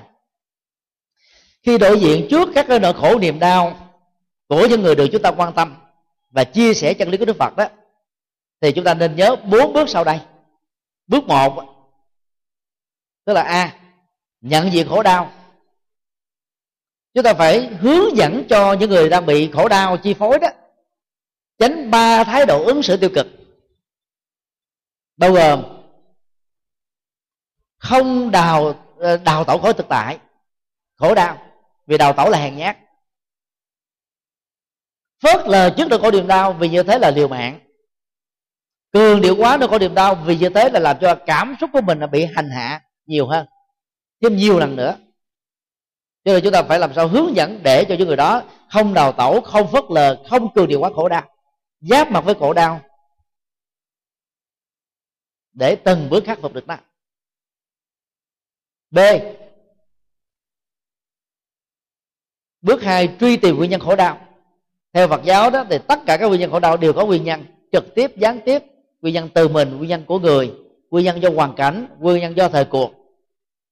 Còn các nguyên nhân tâm lý đó thì bao gồm đó, tham ái, gọi là tham ích kỷ, tham lợi ích nhóm, tham phạm pháp, tham trái với đạo đức, rồi giận dữ, nặng nhất là giết người, ẩu đả, xung đột, loại trừ, là ganh tị, hơn thua, rồi bất hợp tác, kháng cự, cốc cằn đề, vân vân. Cũng có những nguyên nhân nó có điều đó bắt nguồn từ sự thiếu hiểu biết như mê tín, dị đoan, tin vào thần thánh, tin vào năm tháng ngày giờ tốt xấu hên xui, tin vào sự rủi mai, tin mọi thứ tất tần tật trên đời mà không cần phải gọi là suy xét bằng lý trí gì hết. Cũng có những nỗi khổ niềm đau do sự cố chấp, bảo thủ, không lắng nghe, không thay đổi, chấp nhận định mệnh, chấp nhận số phận, chấp nhận quan trái, chấp nhận cái quan kết giữa mình và người khác mà không nỗ lực tháo mở.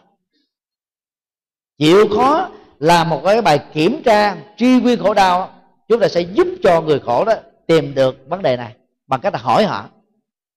Ai mà đến nhờ chúng tôi tư vấn gì đó, đầu tiên là chúng tôi nhìn sắc mặt để biết coi là họ bị cái gì. Vì bằng cái kinh nghiệm lâu năm mà nhìn mặt là biết là đây là bị tâm thần, đây là bị trầm cảm, đây là người bị mê tín, biết hết à. Nó giống như cái người mà bán vàng á, nhìn vô là biết vàng này đó là vàng bao nhiêu tuổi. Bán đá quý biết là đá dởm hay đá thiệt. Hỏi thì người ta khó chia sẻ được kinh nghiệm, nhưng mà bằng cái trực quan của họ là họ cảm nhận được điều đó. Ai trong lĩnh vực nào thấu hiểu được cái vấn đề đó ở trong lĩnh vực đó. Và chẳng hạn như là biết một cái người nào trầm cảm thì chúng tôi sẽ hỏi có bị thất tình không, có bị trù dập không, có bị cưỡng bức tình dục không, có bị trà đạp nhân phẩm không, có bị áp lực kinh tế không, có bị áp lực học tập không, có sử dụng các loại ma túy tổng hợp không, có rượu bia quá 1 giờ khuya không, có bị ức chế tâm lý không, có bị căng thẳng không, và đúc kết lại là có bị mất ngủ không. Khi hỏi chừng ấy các câu hỏi, ít nhất là các bệnh nhân sẽ dướng vào 1 cho đến 3-4. Và mình tùy vào cái nguyên nhân chính nào đó là mình mới tìm cách để tháo mở cho họ. Nếu họ bị mất ngủ thì hỏi họ lý do nào mất ngủ. Họ nói giờ tôi lo dữ quá, thì bắt đầu đây là bệnh lo, giải quyết cái lo. Có người căng thẳng quá, có người bị ức chế quá, phải giải phóng được cái đó thì mới giải quyết được khổ đau. Còn bằng không đó nha, niệm Phật đi, trì chú đi, mầu nhiệm lắm, cũng còn nguyên à. Tại nguyên nhân mà không hết thì nó vẫn còn. Phải giải quyết được nguyên nhân thì mới mang được cái kết quả được, rất là khoa học. C, niết bàn, hiểu đơn giản nhất là hạnh phúc. Đó là hạnh phúc tuyệt đối, hạnh phúc không có điều kiện, hạnh phúc không bị vô thường chi phối, hạnh phúc không bị kết thúc. Vì cái hạnh phúc này nó không phải tạo ra bởi các cái khóa lạc giác quan. Đó là cái hạnh phúc do toàn bộ nỗi khổ niềm đau đã kết thúc, và nguyên nhân dẫn đến khổ đau đã không còn nữa. Niết bàn là có thật, niết bàn có mặt ở trên đời này. Niết bàn không phải là cực lạc Tây phương, niết bàn không phải là các cõi Phật, niết bàn không phải là cái cảnh giới thiên đường sau khi chết. Niết bàn có mặt bây giờ và tại đây thôi. Tức là sau khi mà cho người ta thấy cái bản mặt của khổ đau, nguyên nhân của nó, thì phải cho người ta thấy được cái hạnh phúc đối lập lại, ta mới có cái niềm hân hoan, lạc quan, yêu đề, tin tưởng để nỗ lực theo. Và bước 4 đó, đó là thực tập con đường bát chánh, chia làm 3 nhóm. Nhóm đạo đức bao gồm lời nói đạo đức, hành động đạo đức, nghề nghiệp đạo đức, nỗ lực đạo đức. Nhóm trí tuệ thì gồm có là tầm nhìn chân chính, tư duy chân chính. Nhóm thiền định thì gồm có chánh niệm và chánh định. Cái này thì giảng quá nhiều rồi, thầy không cần phải giảng lại. Và dựa vào cái nguyên nhân bị khổ đau mà chúng ta áp dụng trường hợp nào là đạo đức, trường hợp nào là thiền định, trường hợp là trí tuệ. Ví dụ như có người bị khổ đau do ăn cắp thì cái đó thuộc về tâm tham. Tâm tham á thì giờ mình áp dụng là gì? Phải là nghề nghiệp đạo đức, hành động đạo đức, rồi tư duy chân chính, tầm nhìn chân chính. Thì họ sẽ thấy là mình làm xấu là mình chịu hậu quả, trốn được lúc này nhưng mà bị chi tố ở lúc khác thôi. Thì phải đưa các giải pháp đó ra để khắc phục được cái hậu quả. Không có cái nào mà không có giải pháp hết trơn á. Bác chánh đạo giải quyết được tất cả các vấn nạn từ chính trị, kinh tế, văn hóa, giáo dục, xã hội, ở cấp quốc tế, quốc gia, cộng đồng, gia đình và cá nhân. Quý vị thử nêu ra một vấn nạn gì mà không thể giải quyết được bằng bác chánh đạo. Quý vị muốn cái gì thầy Duy Tự cũng chịu. Thì đó là cái cách mà chúng ta tiếp cận để mà mình dẫn dắt người ta trở thành Phật tử.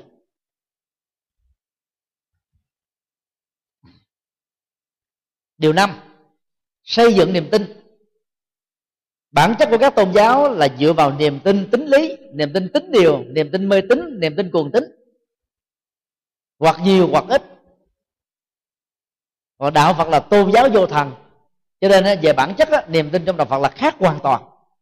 Nhưng mà ngày nay đó, dưới cái cách truyền đạo bình dân của Mật Tông và của Tịnh Độ Tông đó, chúng ta thấy là bắt đầu đã có xuất hiện các yếu tố mê tín dị đoan ở trong các sinh hoạt của Phật giáo tại các chùa thuộc hai trường phái này. Thế đây là điều mà chúng ta không thể phủ định. Và mình là hoàn pháp viên đó thì phải giúp cho người mê tín nó thoát khỏi những cái tín lý đó. Và do vậy chúng ta cần phải xây dựng niềm tin bằng những nội dung như sau. A, tin Phật, tin Pháp, tin Tăng. Tin Phật đó thì không còn tin vào các thượng đế và thần linh nữa, vì họ vốn không có thật. Chúng ta tin Phật để học theo nhân cách vĩ đại của Phật và trở thành các nhân cách đó. Tin Pháp tức là tin vào chân lý Phật dạy. Thì chúng ta không cần phải dựa vào các hệ tư tưởng triết học, các hệ tư tưởng tôn giáo. Chúng ta học cả một kiếp người, nhiều kiếp người vẫn chưa hết những cái triết lý cao siêu của Đức Phật ở trong các kinh. Do vậy phải đọc nhiều kinh để hiểu được và áp dụng nó. Còn tin theo tăng đoàn đó thì chúng ta đừng để cho những cái tình trạng con sâu làm rầu nồi canh chi phối, làm cho mình bị khủng hoảng tâm lý, khủng hoảng niềm tin tôn giáo. Chúng ta phải tin vào sự dẫn dắt của các thầy, các sư cô chân chính, để chúng ta không theo hữu thần, không theo tà thuyết, không theo tà sư. Và hướng dẫn những người Phật tử hay là hướng dẫn những người chuẩn bị vào đạo cũng bằng cái niềm tin chân chính về Phật Pháp Tăng như thế. B, tin nhân quả đạo đức và sự chuyển nghiệp. Tức là mỗi hành động chúng ta đều tạo ra cái sự phản hồi, cái đó được gọi là quả. Hành động thiện tạo ra cái phản hồi hạnh phúc, hành động xấu tạo ra cái phản hồi tiêu cực và mất hạnh phúc. Nếu không xảy ra lúc này, nó xảy ra lúc khác, ở kiếp này thì ở kiếp khác. Cho nên đó, chúng ta phải nhắc nhở những người được chúng ta dẫn dắt đó, về cái nhân quả đạo đức và phải tin sâu chắc vào nó. Và đưa những cái câu chuyện có thật về nhân quả đạo đức để người ta sợ mà ta tránh, và tìm những cái tình huống tương tự Ví dụ như mình quen một người thuộc thế giới giang hồ, dân anh chị, mà họ nói rằng là tôi đủ sức để mà qua mặt luật pháp, lũng đoạn luật pháp bằng hối lộ, móc ngoặc và bao che. Thì những người như thế đó, người ta nhiều khi đã thấy quan tài cũng chưa chắc cổ lệ. Thì phải nói đến sự kiện của Nam Cam, mua chuộc luôn cả thứ trưởng Bộ Công an hay là giám đốc sở công an tại Hồ Chí Minh cuối cùng rồi cũng bị tử hình đó. Và là các đảng phái mafia của Ý rồi cuối cùng cũng bị tiêu diệt thôi. Vấn đề là chống hay muộn thôi, chứ không thể không xảy ra. Thì bằng cách đó, chúng ta nhắc nhở họ nhân quả đạo Phật đó không phải là định mệnh, không phải là sự an bài, mọi thứ có thể thay đổi tích cực được, đó là sự chuyển nghiệp. Mà chuyển nghiệp đó, là gieo vào trong cuộc sống này những hành động thiện ích đối lập lại với các hành động xấu ác theo luật bù trừ của nhân quả. Cái gì đối lập nhau sẽ loại trừ nhau, và cái còn lại là kết quả. Nếu mình gieo hạt giống thiện, bố thí, cúng dường, tặng biếu, giúp đỡ thật là nhiều, thì tự động các hành động cao quý đó sẽ xóa đi cái nghiệp ăn cắp của chúng ta trước đây, lừa đảo, móc ngoặc, tham ô, tham nhũng, vân vân. Phải gieo cái nghiệp thiện đối lập thì mới chuyển nghiệp được. Còn gieo các nghiệp việc khác thì nó quả trổ ở cái phước khác, chứ nó không có trổ ở cái nghiệp mà mình đang bị dướng phải. Và điều đó nó tạo ra nhân văn cao quý. C. Tin tái sinh. Mục đích của việc tin tái sinh đó, theo Đức Phật đó, là để giúp cho người ta sống đời đạo đức ở hiện đời này nhiều hơn. Những người mà cho rằng là chết là hết đó, thì người ta dễ dàng đó đánh mất cái đời sống đạo đức nhân văn mà họ đã có trước đó, chỉ bởi những cạm bẫy cám dỗ thôi, hoặc là lời hù dọa thôi, họ đã có thể thay đổi lối sống rồi. Còn những người tin là kiếp sau là có thật đó, thì làm xấu bây giờ thì kiếp sau họ phải chịu gánh lấy hậu quả, cho nên họ sợ mà họ không dám làm. Và thấy rằng là mình làm tốt mình sẽ hưởng được thành quả tốt đó, thì tự động là tình nguyện xung phong mà làm thôi. Cho nên truyền bá học thuyết tái sinh là để hỗ trợ cho học thuyết đạo đức nhân văn. Còn các tôn giáo khác đó, sau khi chết đó, là họ là không có chỗ để tồn tại, họ chờ đến cái ngày phán quyết cuối cùng của Thượng Đế, bao gồm Do Thái giáo, Thiên Chúa giáo, Tin lành giáo, Chánh thống giáo, Anh giáo có cùng một nguồn gốc Do Thái giáo, đều có quan điểm giống nhau. Còn Nho giáo của Trung Quốc thì cho rằng là xuống đó có thập điện minh vương, tức là 10 ông vua ở dưới âm phủ là phán xét tội nặng nhẹ để về mới tính được. Có nhiều lúc mà sắp hàng mà chưa phán quyết xong thì mình giống như là đang ở trong cái trạng thái trung chuyển vậy đó. Đó là mê tín, không có thật. Còn tái sinh theo Đức Phật là diễn ra trong tích tắc sau khi chết thôi, hoặc nhiều nhất theo Đại Thừa là 49 ngày thôi. Cho nên đó, khi mà tin có tái sinh, chúng ta sống có trách nhiệm đạo đức hơn, sống bằng cái tâm vị tha hơn để tạo ra các giá trị nhân văn hơn. D. Tin vào tiềm năng để giúp cho đương sự xóa bỏ được các mặc cảm tự ti. Mặc cảm tự ti cá nhân, mặc cảm tự ti gia đình, mặc cảm tự ti cộng đồng, mặc cảm tự ti quốc gia. Ví dụ như người nào đó phát biểu là tôi cảm thấy xấu hổ khi mang hộ chiếu Việt Nam, đó là mặc cảm tự ti dân tộc và xúc phạm dân tộc. Hoặc là có người nào đó tôi xấu hổ làm người Việt Nam, cái đó là phỉ nhổ người Việt Nam. Một vài người, một thiểu số người Việt Nam phạm pháp, trộm cắp, gây tai tiếng xấu ở nhiều nơi trên thế giới, nhưng không có nghĩa là toàn bộ lịch sử cộng đồng người Việt Nam là như thế. Có gì đâu mà xấu hổ, ta phải hãnh diện làm người Việt Nam chứ. Họ có người chán đời quá, tôi kiếp sau không làm người.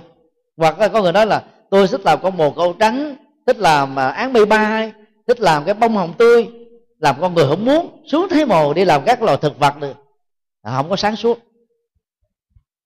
Đó là những cái nhận thức và phát biểu nó mang cái tính mặc cảm tự ti về chính mình, do mình trải qua những cái cung bậc thăng trầm ở trong cuộc sống, khổ nhiều quá, đau nhiều quá, bất hạnh nhiều quá rồi, chúng ta mất niềm tin. Rồi từ đó chúng ta tự thu thúc mình lại, giống như con rùa nó rút vào trong cái mai của nó vậy. Và phải giúp cho đương sự thoát ra được cái này. E. Tin vào giáo hóa thần thông. Trong kinh tạng Pali đó, Đức Phật đề cập đến hai loại thần thông. Thứ nhất đó là tam minh, thứ hai đó là giáo hóa thần thông. Còn đạo Bà La Môn thì ta có đó 5 loại thần thông, Đó là năm năng lực siêu giác quan. Đức Phật không có quan trọng quá nó, mà Đức Phật chỉ sử dụng có 3 thứ thôi, mà nó trở thành cái khuynh hướng chủ trương của Ngài. 3 thứ này nó gồm có: thứ nhất là túc mệnh thông hay túc mệnh minh, tức là tuệ giác thấy rõ được nhân quả của bản thân trong quá khứ và sử dụng nó để làm bài học giáo dục nhân quả đạo đức cho chúng sinh. Thứ hai đó là thiên nhãn thông hay là thiên nhãn minh, tức là tuệ giác thấy được cái nhân quả tái sanh của chúng sinh ở trong tương lai để tiếp tục dạy ta về nhân quả đạo đức. Và thứ ba đó là lậu tận minh, tức là tuệ giác thấy rõ nỗi khổ niềm đau và nguyên nhân khổ đau đã kết thúc ở bản thân mình ở hiện tại này, và người nào được như thế là chứng đắc được quả A La Hán, giác ngộ giải thoát. Loại thần thông thứ hai được Đức Phật đề cập đến là giáo hóa thần thông, đây là cái từ dịch của Hòa thượng Minh Châu, và nghĩa đen của đó là gì? Giáo dục là một phép màu, chứ Đạo Phật không có khích lệ các phép màu như được cường điệu quá bởi các nhà sư Tây Tạng. Phép màu đi trên mặt đất, phép màu bay, phép màu động thổ, phép màu là quanh năm suốt tháng không ăn mà không chết. Vì cái đó là Đức Phật không có khích lệ, và Đức Phật cấm các tu sĩ làm việc đó. Nên nhớ nha, các Phật tử nên nhớ, Đức Phật cấm các tu sĩ gọi là thi thố thần thông để thu hút quần chúng về phía mình. Và rất nhiều Phật tử không biết chuyện đó, cứ chạy theo những hiện tượng, những vị tự xưng là có thần thông, rồi rơi vào mê tín dị đoan thôi. Còn ở đây Đức Phật dạy là phải tập trung vào giáo dục, như là giáo dục Phật học, giáo dục đạo đức, giáo dục chân lý, để người ta đạt được những cái phép màu, tức là thay đổi cuộc sống từ phàm thành thánh, từ khổ thành hạnh phúc, từ bất hạnh trở thành an vui.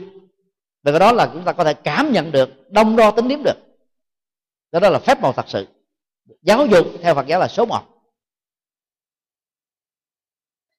Nói cuối cùng, cái sứ mệnh quan trọng nhất của các hoàng pháp viên đó là góp phần xây dựng một đạo Phật nhân bản ngay trong cuộc sống, kiếp sống hiện tại này. Cho nên các Phật tử phải làm quen với nhận thức mới, mà thực ra không phải gì là mới, quay về với Đức Phật gốc thôi. Đó là truyền bá đạo, đừng có nghĩ tới con đường giải thoát vậy hết đó. Phật tử tại gia là không giải thoát được, ngoài trừ những tại gia độc thân tu giống như các thầy, các sư cô, chuyển hóa được tham ái, sân hận, si mê, chấp thủ. Còn có tình yêu, hôn nhân, hạnh phúc gia đình, chúng ta tiếp tục còn là người phàm vì vẫn tái sinh theo nghiệp. Nhiều tăng ni đã vì phương tiện không nói cái sự thật này, cho nên đó, người ta cứ treo những cái quả mà chúng tôi tạm gọi là gì, bánh vẽ. Mà bánh vẽ thì không có chức năng làm cho mình no thật được. Chúng ta rất là mê, chúng ta bỏ hết vai trò xã hội, vai trò gia đình, thiếu trách nhiệm để nghĩ đến cái việc giải thoát. Muốn giải thoát thì hãy từ bỏ đời sống tại gia cho thành xuất gia đi. Đức Phật dạy rõ như thế trong các kinh. Nếu tại gia mà giải thoát được, Đức Phật chẳng cần phải đi tu. Đức Phật ở tại ngai vàng, Ngài có cái quyền thế tốt hơn để nói, để làm. Ngài muốn làm cái gì không được. Nếu tại gia mà giải thoát được thì Đức Phật chẳng có khích lệ người đi xuất gia làm gì. Mình phải hiểu việc đó. Đang cái cách làm đạo của Trung Quốc cứ nói là người tại gia cũng giác ngộ giải thoát được. Đó là nói về lý thuyết, chứ không phải bằng thực tiễn. Cho nên chúng ta phải góp phần xây dựng một đạo Phật nhân bản, chứ không phải là đạo Phật giải thoát à. Đạo Phật giải thoát dành cho các ông thầy tu, dành cho các sư cô, chứ không phải dành cho người tại gia. Còn người tại gia là một đạo Phật nhân bản, đạo Phật vị nhân sinh, đạo Phật thay đổi cuộc đời, đạo Phật đó là mang lại hạnh phúc ấm no với ba phương diện: phúc lệ, hạnh phúc và bình an. Chúng ta phải cứu giảng nền đạo đức bị suy thoái tại Việt Nam và trên toàn cầu qua công việc truyền bá chân lý của đạo Phật. Và chúng ta phải góp phần xây dựng một tịnh độ nhân gian, một cõi niết bàn ngay trên cuộc sống hiện thực này, chứ đừng có chờ sau khi chết. Bây giờ còn sống mà mình không trải nghiệm được thì đừng có hy vọng gì sau chết mà trải nghiệm được. Vì tương lai là kết quả của hiện tại. Ở hiện tại được an lạc thì cảnh giới tái sinh trong tương lai cũng là được an lạc, nhân nào quả đó thôi. Hạnh phúc không thể được xây dựng trên nhân khổ đau. Quý vị nên nhớ điều đó. Trong khích lệ đó thì chúng ta có thể nói thế này nè: do những cái thất bại chua cay trong đời mà chúng ta có được các thành công có giá trị, đó là nó khích lệ thôi. Còn ở trong kinh Trường Bộ, Đức Phật phê phán nhận thức đó. Ngài nói người nào đó là hãnh nhiên tự hào về những điều đó là người đó sẽ khó mà được hạnh phúc lắm. Vì nhân khổ đau không thể xây quả, tạo ra quả hạnh phúc được. Nói an ủi thì cho vui cho được, phải nhân hạnh phúc thì quả mới được hạnh phúc. Cái thất bại không thể tạo ra hạnh phúc. Thất bại chỉ là một bài học, bài học chỉ là một kinh nghiệm. Kinh nghiệm giúp cho chúng ta khắc phục ở một mức độ nào đó thôi. Còn muốn hạnh phúc trong tương lai thì cái lần sau đó thực hiện phải làm đúng quy trình nhân quả, thì nó có kết quả như ý thôi. Nói tóm lại đó, Phật hóa gia đình và xã hội là việc rất đơn giản, là nhu cầu không thể thiếu. Các Phật tử tại gia ai cũng có thể nỗ lực làm được. Như trong phần đầu bài giảng là thầy đã nói đó, mỗi Phật tử tại gia nên phát nguyện: một năm tôi phải độ được 12 người, người thân huyết thống, bạn bè, đối tác, nhân viên làm việc dưới trướng. Thì những người chúng ta có dịp đó là sinh hoạt chung, quen biết chung, đồng nghiệp, vân vân. Hãy làm cái việc đó. Và ai làm hoàn pháp viên đó thì mỗi năm phải phát nguyện ít nhất tôi phải độ được một người làm công việc tương tự như tôi, đó là hoàn pháp viên. Chứ đừng có nghĩ là giống như các thầy ngồi trên bục giảng mới là hoàn pháp.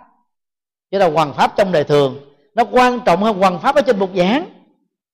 Hoàn pháp trên bục giảng là chúng ta nói thao thao bất tuyệt, nói những cái điều để cho mình nghe mình thấy hay, nhưng mà đi vào trong thực tiễn mà không có những hoàn pháp viên cụ thể là cái công việc hoàn pháp ở trên giảng đường sẽ không thành công được. Do đó mỗi hoàn pháp viên cư sĩ phải tình nguyện trở thành cánh tay nối dài của chân lý Phật, của Đức Phật, của ngôi chùa, của các vị thầy mà mình có gắn kết để sinh hoạt tu học. Điều đó nó giúp cho chúng ta có thêm cái nguồn động lực mạnh để làm những việc đáng làm và thành công được những kết quả cao quý. Xin kết thúc.